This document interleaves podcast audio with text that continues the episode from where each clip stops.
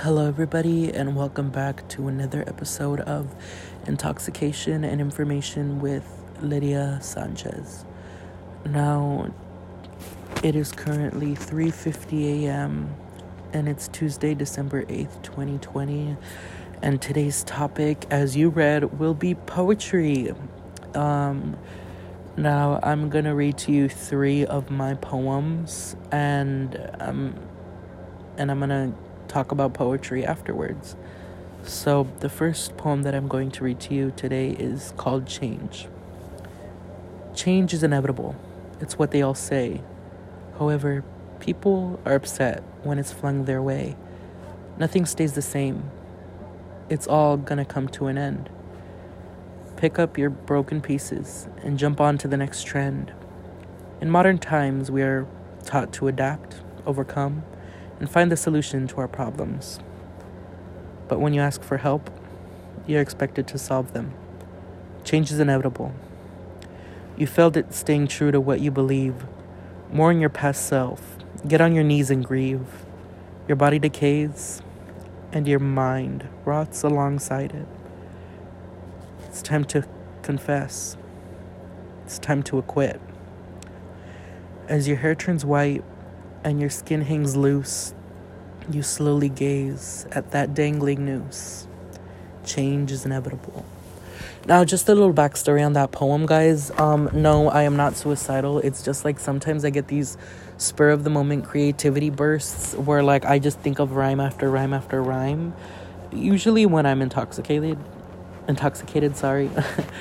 But yeah, okay. Now the next poem that we're gonna read to you guys. It's actually a poem that I wrote for a friend, so it's titled Esmeralda's Poem. It's actually one of the favorite ones that I've ever written. So, it goes. I have fear. The fear that I'm losing somebody that I hold very dear. The irrational thinking of unexpected events. Hold out a torch and pitch up your tents. You're here for the ride, and I am too. I'm going to stick by your side till we get through. Life is horrible, and I'm not going to lie. But it's also beautiful. You really can't deny. You say, with the rose comes its thorns. You mess with the bull, you get the horns. The meaning of life is not defined. Kind of like how I can't get this poem to rhyme. But we fill in the gaps as we go along. Struggling to find where we belong. I just need to say that I care for you deeply, and I really don't use that expression cheaply. The construct of society is super bland, but you and me, we can take this hand in hand. So give me yours so we have something to fill, and give us one moment to let our souls remain still. Now that one, I think I wrote it back in May, I believe. I'm not too sure, but it's one of those spring months. I'm pretty sure about that one. Now the last one that I'm going to read to you, I know which one it is, but... okay, so here it is.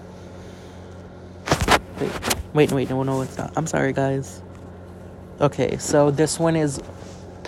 honestly, if not my favorite, one of the top favorites. This is like my absolute favorite that I've ever written. So this one is called Still Air. It's kind of a love poem, I guess-ish, but it's also really sad to me. So Still Air by Lydia Sanchez. The thought of you lingers like the smell of smoke in an enclosed room. Each butt, each particle of nicotine gives me constant highs I don't wish to part with. Not soon.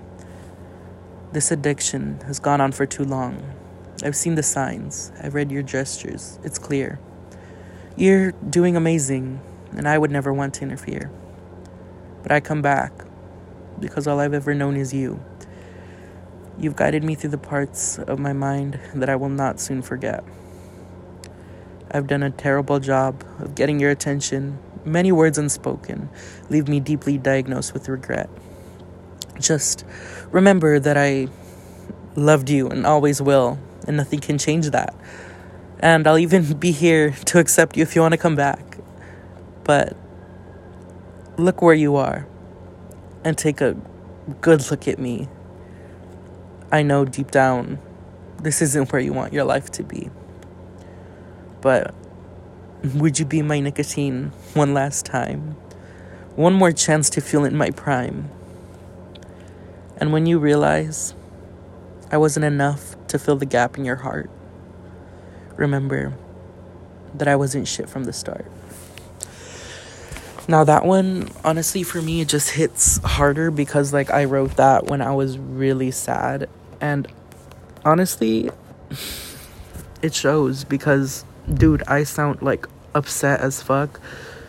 Honestly, that poem was written about a guy that I talked to for quite a bit. But then, like, he stopped talking to me. But, like, every now and then he comes back to talk to me every now and then. So it's like, I'll be here to accept you if you want to come back and shit like that. But honestly, that was the old me. New me doesn't tolerate bullshit from men, to be honest. So anyways, so basically what got me into poetry, well, it's kind of a funny story because in second grade is actually when I wrote my first poem, if that's what you want to call it. But, you know, I've always had a knack for writing.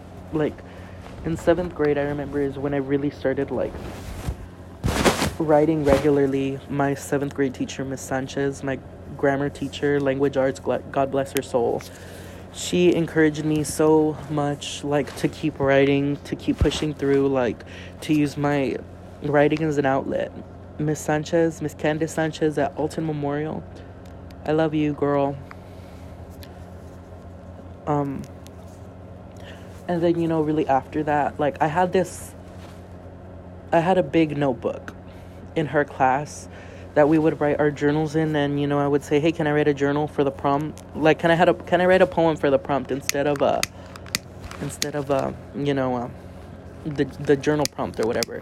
And, you know, she would say yes because she liked me. I mean, I was almost always the favorite, like, when I tried to be.